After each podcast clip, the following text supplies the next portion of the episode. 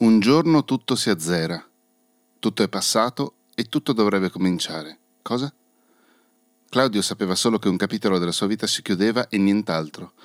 Prendere la mezza pastiglia di perindopril, andare in bagno, fare colazione con caffè e biscotti, vestirsi e poi uscire, salire in macchina e lavorare sei o nove ore. In realtà ciò che lo aspettava era un salto nel vuoto. Non aveva né fratelli né sorelle, il matrimonio era andato a rotoli e i figli erano ormai usciti dalla sua orbita.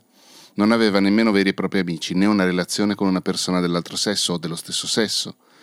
Dopotutto e malgrado tutto, era sempre stato un individuo, un tipo, di indole solitaria.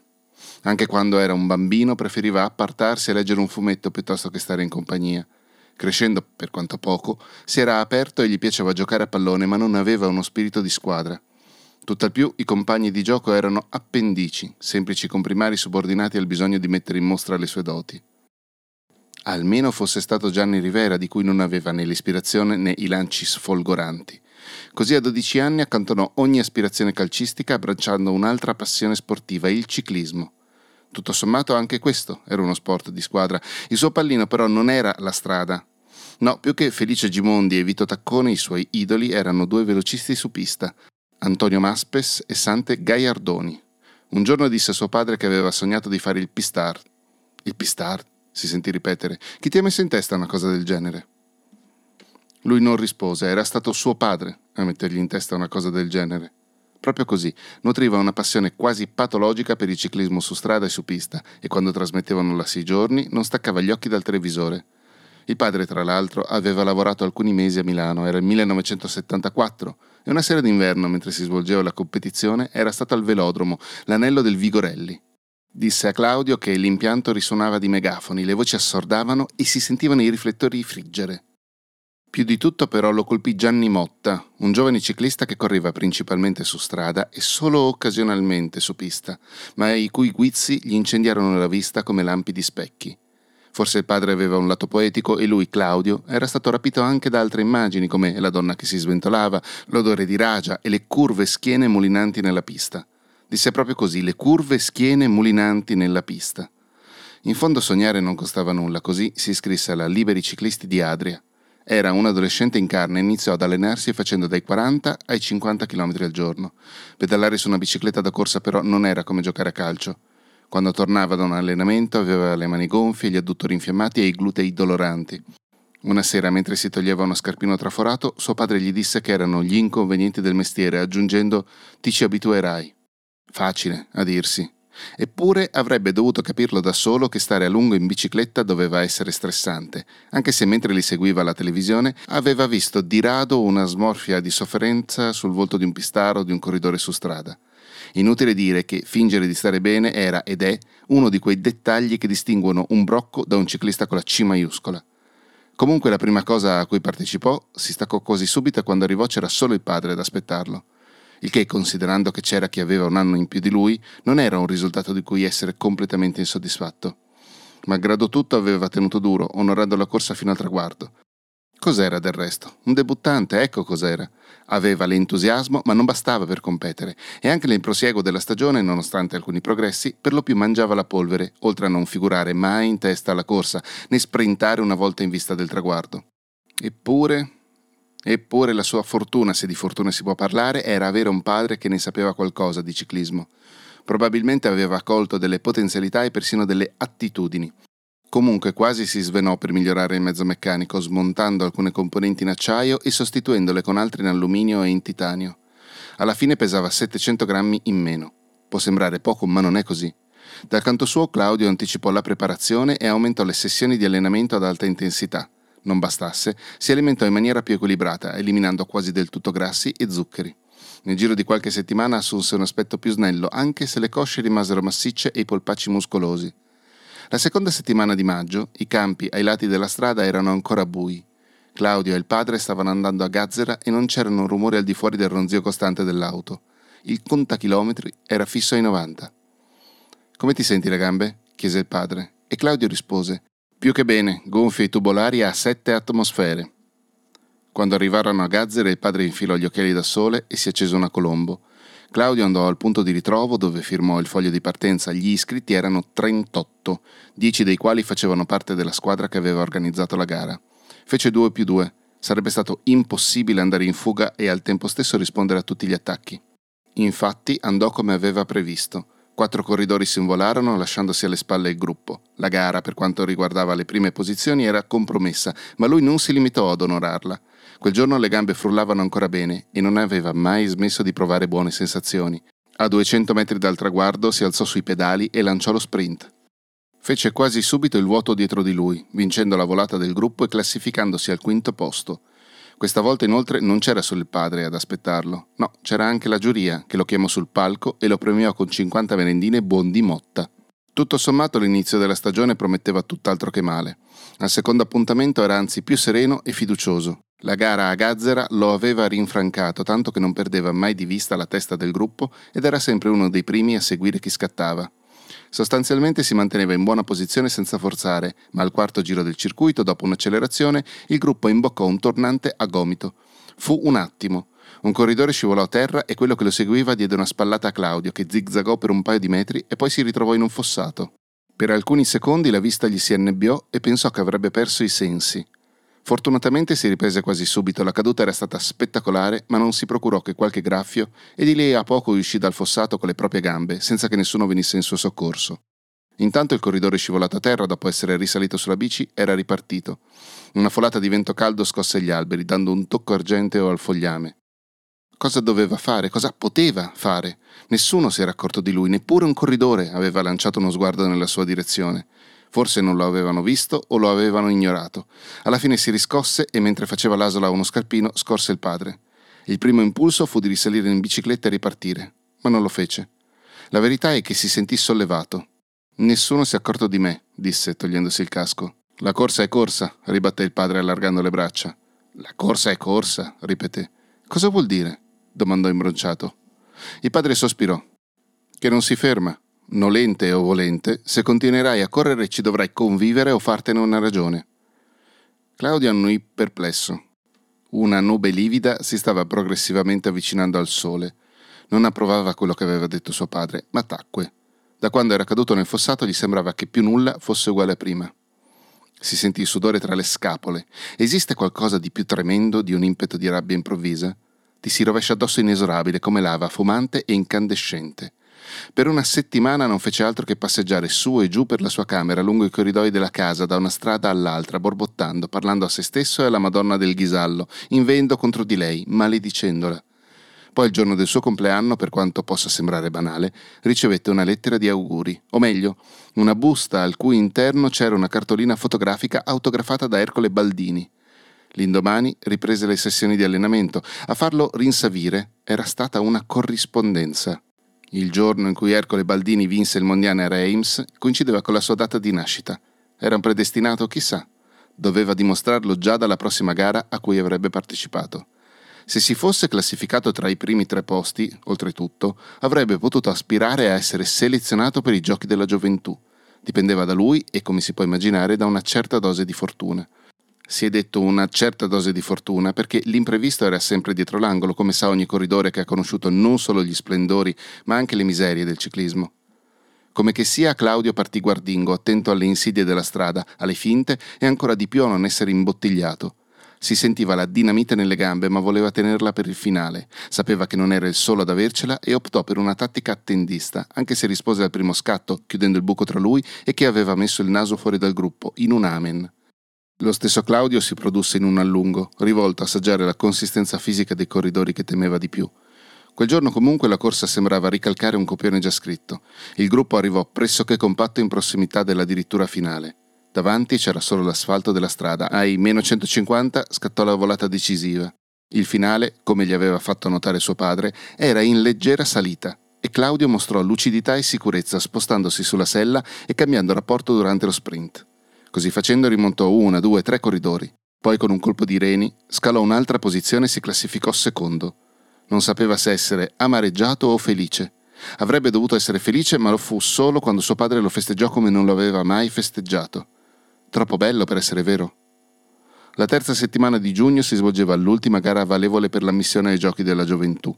Nello stato di forma in cui si trovava, non era una chimera pensare a un piazzamento tra i primi tre. Anzi, aveva confessato la bicicletta, tra i primi due. Ultimamente la trattava come una signora. Non aveva mai trattato nessuno con la stessa considerazione. Perché? Aveva bisogno che non lo tradisse, che eseguisse i suoi ordini, i suoi voleri. Il padre lo faceva quando gli diceva di togliere una maglia alla catena e si augurava che lei, la bicicletta, fosse una parte di lui e riflettesse il suo carattere. L'anno precedente, mentre affrontava una discesa, Luis Ocagna aveva perso la Grand Boucle uscendo di strada e precipitando in un borrone. Più di una le cause della disavventura, ma la principale era che non aveva usato bene il mezzo meccanico. Tornando a Claudio, quella domenica le cose iniziarono male e finirono peggio. Aveva il morale alle stelle, ma spesso viaggiava in fondo al gruppo e non si curava di controllare la testa della corsa. Così all'ennesimo scatto si alzò sui pedali e la bicicletta non rispose ai suoi comandi perché gli uscì la catena dal pignone. Non gli ci volle molto a risolvere l'inconveniente meccanico, ma era stato maldestro e ora doveva inseguire. Non è da escludere che qualcuno si fosse accorto che si era staccato e avesse sfruttato questo fatto per tagliarlo fuori dalla corsa. Come che sia, non riuscì a ricucire il distacco, anche perché non trovò alcuna collaborazione. Anzi, chi inseguiva insieme a Claudio non gli diede mai il cambio, come se non avessero interessi comuni o che il loro unico interesse fosse quello di non facilitare, favorire il suo ricongiungimento. Inutile dire che una simile condotta di gara lo innervosì in una maniera intollerabile e piuttosto che insistere nell'azione e sobbarcarsi da solo l'inseguimento, smise di pedalare e si ritirò. Non salì mai più da quel giorno su una bicicletta da corsa. Persino le gare trasmesse sui canali RAI, di cui era stato un assiduo spettatore, cominciò a ignorarle. Smise anche di comprare la Gazzetta dello Sport e di leggere le riviste di ciclismo a cui era abbonato suo padre. Quasi si fosse destato di soprassalto da un sogno, era ritornato alla realtà dove tutto non va mai come uno vorrebbe, dove tutto può cambiare da un istante all'altro. Ecco, suo malgrado era sveglio e il sogno era andato in fumo. Perché pensava a quegli anni, a quando dal grasso tepore spuntò il fiore dello sconforto adolescenziale? Non lo sapeva, o forse lo sapeva anche troppo bene, coi suoi occhi delusi e disincantati, quel tredicenne lo aveva sempre seguito come un'ombra. Quando era ricoverato in terapia intensiva dopo l'operazione all'addome, aveva addirittura vegliato su di lui. O meglio così gli era sembrato perché gli somministravano dosi massicce di morfina e non era improbabile che avesse avuto delle allucinazioni visive. Comunque ne aveva percepito la presenza accanto al suo letto e mentre chiudeva gli occhi lo aveva sentito dire in dialetto Tiembota. Proprio così, gli era stato di conforto e per quanto non fosse che un fantasma, lo aveva aiutato tanto quanto le macchine a cui era attaccato.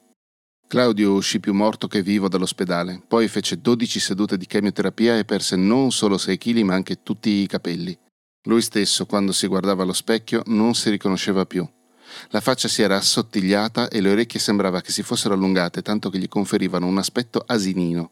Un giorno, mentre si sottoponeva a una seduta di chemioterapia, aveva condiviso l'iniettatoio con una malata che portava la parrucca. Nonostante si fossero spostati solo per andare in bagno, non scambiarono che poche parole di circostanza. Rimasero per lo più in silenzio e di confidenziale lei non gli disse che un paio di cose, tra cui l'essere affetta da sarcoma. Anche se era ricoverato per un problema altrettanto grave, la parola sarcoma lo fece trasalire, come se fosse stato premuto il grilletto di una pistola che aveva fatto fuoco nella sua testa. Di punto in bianco lo aveva profondamente scosso e spaventato. Perché? È sempre un trauma quando ci si trova vis-à-vis con la morte e ci si può rendere conto che una persona sta morendo eppure non prenderne atto, non afferrare la cosa fino in fondo. Le neoplasie non fanno che imprimere una brusca accelerazione. Certo poteva anche darsi che Claudio morisse prima di lei, chissà. Era una strana faccenda e gli ci volle una buona mezz'ora per riprendersi da quella parola che lo aveva scombussolato e insieme aveva ridestato un ricordo triste non meno che angosciante.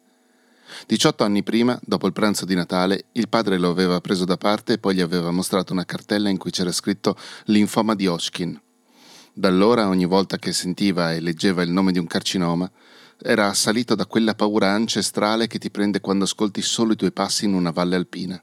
Si è detto non per inciso, un malato di cancro e suo malgrado associato a una di quelle parole che suonano dove non c'è nessuno, come in un bosco, dove un'ombra sinistra fa letteralmente fuggire tutta la fauna che abitualmente lo popola.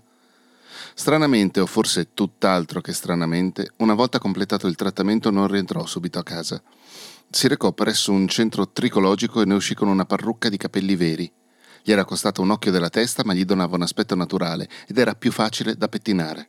La parrucca, mentre occupava l'iniettatoio, era stata la prima cosa che aveva notato della giovane signora affetta da sarcoma.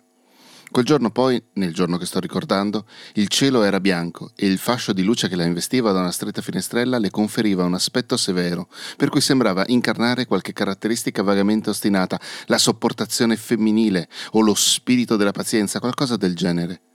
Più di tutto comunque lo aveva colpito il suo non essere sensibile alla deturpazione, alla tutt'altro remota possibilità che qualcuno le facesse notare l'acconciatura posticcia di capelli. Anzi, come se non lo vedesse per la prima volta o fosse un amico di vecchia data, ormai una parte di me, gli aveva detto candidamente, così da lasciare intendere altresì che aveva una lunga storia oncologica.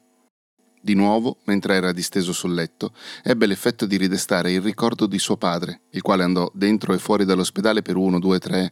Quanti anni? Era stato un calvario, oltre che per suo padre, anche per lui. E si sapeva con esattezza che cosa significava vivere sul fondo e aprirsi un po'. Forse avrebbe giovato a entrambe, ma sul momento non gli venne nemmeno una sillaba. No, si limitò ad annuire. Poi guardò in alto, come se ci fosse uno scritto incomprensibile sul soffitto e lei, con un filo di voce e gli occhi stanchi e arrossati, tornò a dire almeno la pettino tutte le mattine come facevo quando avevo i miei capelli. Non rivide più la giovane signora affetta da sarcoma. Lui, di lì a sei mesi, riprese a lavorare. Non era guarito, o meglio, era guarito e anche se aveva più capelli bianchi che capelli, non era più calvo. Ciò non di meno, quando i capelli cominciavano a spuntare dal cuoio capelluto, Claudio si rapava e continuava a indossare la parrucca. Perché? Era un po' uno superstizioso, due masochista. Comunque non ignorava che le neoplasie, anche dopo un lungo periodo di remissione, potevano fare di nuovo capolino, se così si può dire. La sesta edizione della pubblicazione I numeri del cancro, nata dalla collaborazione IOM-AIRTUM, a questo problema aveva dedicato un'accurata disamina, dalla quale emergeva che la sopravvivenza a 5 anni per tutti i tumori era inferiore al 50%. Poteva dormire sonni tranquilli? Sì e no. Una sera, prima di addormentarsi, gli caddero in mente quei versi in cui Eugenio Montale si domandava come facesse la sua musa a resistere in un lago di indifferenza, congetturando che a salvarla fosse un topo bianco d'avorio che teneva nella borsa. Naturalmente sulla testa di Clizia incombeva la mannaia delle leggi razziali, ma il suo caso non era così diverso. No, non doveva perdersi d'animo né lasciarsi andare alla paura di una ripresa della malattia. Per farla breve, a un certo punto non indossò più la parrucca solo per nascondere la deturpazione, ma altresì come se fosse un amuleto. Sostanzialmente era diventata una parte di lui, o se non proprio una parte di lui, un ausilio che concorreva a tenerlo assieme, a mantenerlo intatto. Suo padre, che era sopravvissuto al linfoma di Hodgkin e aveva frequentato gli iniettatori, un giorno gli chiese Sei sicuro di star bene? Lui non rispose subito, trasse un lungo respiro e si guardò intorno fingendosi confuso, poi secco disse Perché mi fai questa domanda? Il padre lo fissò negli occhi. Beh, ti è stato diagnosticato il K gastrico tre anni fa e porti ancora il tupè, mormorò. Ecco perché. Claudio si sentì deglutire. Comunque lo porto per scaramanzia. Capisco, sillabò il padre. Mi toglie un pensiero. Il primo di agosto non avrebbe più timbrato il cartellino. Lo aveva fatto per 38 anni durante i quali si era impegnato a fare ciò che è bene per ciò che poteva dare una ricompensa. Ma non per via di questa ricompensa. Svolgeva una mansione tecnica e non aveva mai aspirato a un ruolo di comando. Il suo lavoro gli piaceva e, malgrado tutto, un po' gli sarebbe mancato. Del resto non si sentiva vecchio, ma aveva 60 e passa anni e sempre più spesso avvertiva dentro e fuori di lui la lima che sega. Suo padre, en passant, era stato schiacciato da una macchina. Aveva 68 anni.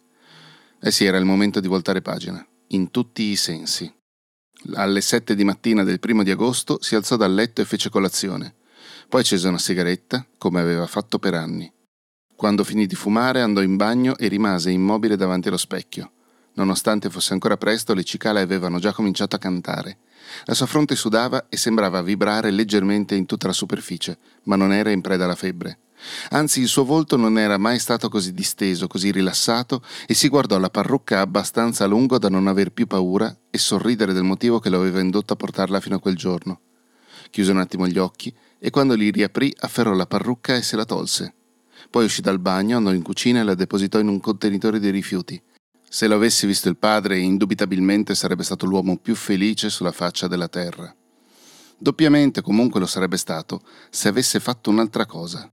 In fondo lo aveva sempre saputo, e dopo aver dato da bere alle piante di casa aprì l'armadio e indossò la maglia e i calzoncini di quando partecipava alle gare ciclistiche. Gli andavano ancora bene, dal momento che già a 13 anni era alto più di 1,60 m e aveva una corporatura atletica.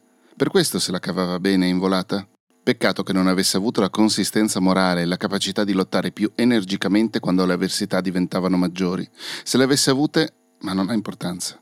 Si era ritirato prima ancora di intraprendere una vera e propria carriera ciclistica. Di recente però aveva ripreso a seguire le classiche del nord trasmesse in tv sui canali Rai e su Eurosport. Inoltre aveva fatto visita alla madre, la quale era la custode dei cimeli di famiglia, al punto da conservare il ritratto che aveva fatto del povero Luis Ocagna sul letto dell'ospedale. Gesso su un bel foglio di carta fabriano color avorio. Non era male per essere il disegno di un tredicenne. Comunque non gli dispiaceva che l'avesse conservato e soprattutto non gli dispiaceva che avesse conservato la bicicletta da corsa di suo padre. Prima di andarsene, anzi, l'aveva caricata nel bagagliaio della macchina. Poi si era messa al volante e mentre metteva in moto si era sentito chiedere dalla madre: Ha intenzione di venderla? Lui aveva sospirato. Tutt'altro la porta dal meccanico per farla rimettere a nuovo. Lei si era leggermente chinata in avanti, annuendo soddisfatta. Quella notte non aveva chiuso occhio. Mancavano 15 minuti alle 9 e nello stesso momento in cui si spegneva la radio, il telefonino vibrò. È a posto, c'era scritto sul display. Si mise le scarpe traforate e uscì di casa. Il suo cuore sobbalzava da una parte all'altra come una sveglia da cartone animato. Il mattino era assolato e ravvivato da folate di vento caldo. Quando si trovò faccia a faccia con il meccanico, tirò fuori una banconota di un valore nominale assurdo, enorme, e lui, il meccanico, senza sbagliare direzione, allungò la mano callosa, striata da macchie di grasso, e si infilò la banconota rapidamente nel taschino della camicia. Claudio non aspettò il resto. No, Prese la bicicletta da corsa, uscì dall'officina e come se fosse il tredicenne ingenuo e ancora non disincantato saltò in sella. Tutto aveva ripreso a splendere nella sua mente, negli arti, negli occhi e nelle membra e negli organi vitali. Cominciò a spingere sui pedali e a prendere velocità, respirando a pieni polmoni e alzando un dito verso il cielo. Un dito verso il cielo è un racconto lunghissimo e molto bello di Renzo Favaron, che ha pubblicato alcune raccolte di poesia, dei brevi romanzi e di recente una raccolta di racconti. Si occupa per vivere di mediazione sociolavorativa e riabilitazione psicosociale. Renzo, io spero di, no, di non aver ammazzato i, tutti i termini ciclistici, perché è una cosa che purtroppo non conosco, eh, però spero insomma, che, ti, che ti sia piaciuta questa lettura. Se anche te, che hai ascoltato il racconto di Renzo, ti è piaciuto questo racconto, ce ne sono tantissimi altri da ascoltare ma anche da leggere se vai su rivista.inutile.eu. Ciao, ci sentiamo la prossima settimana.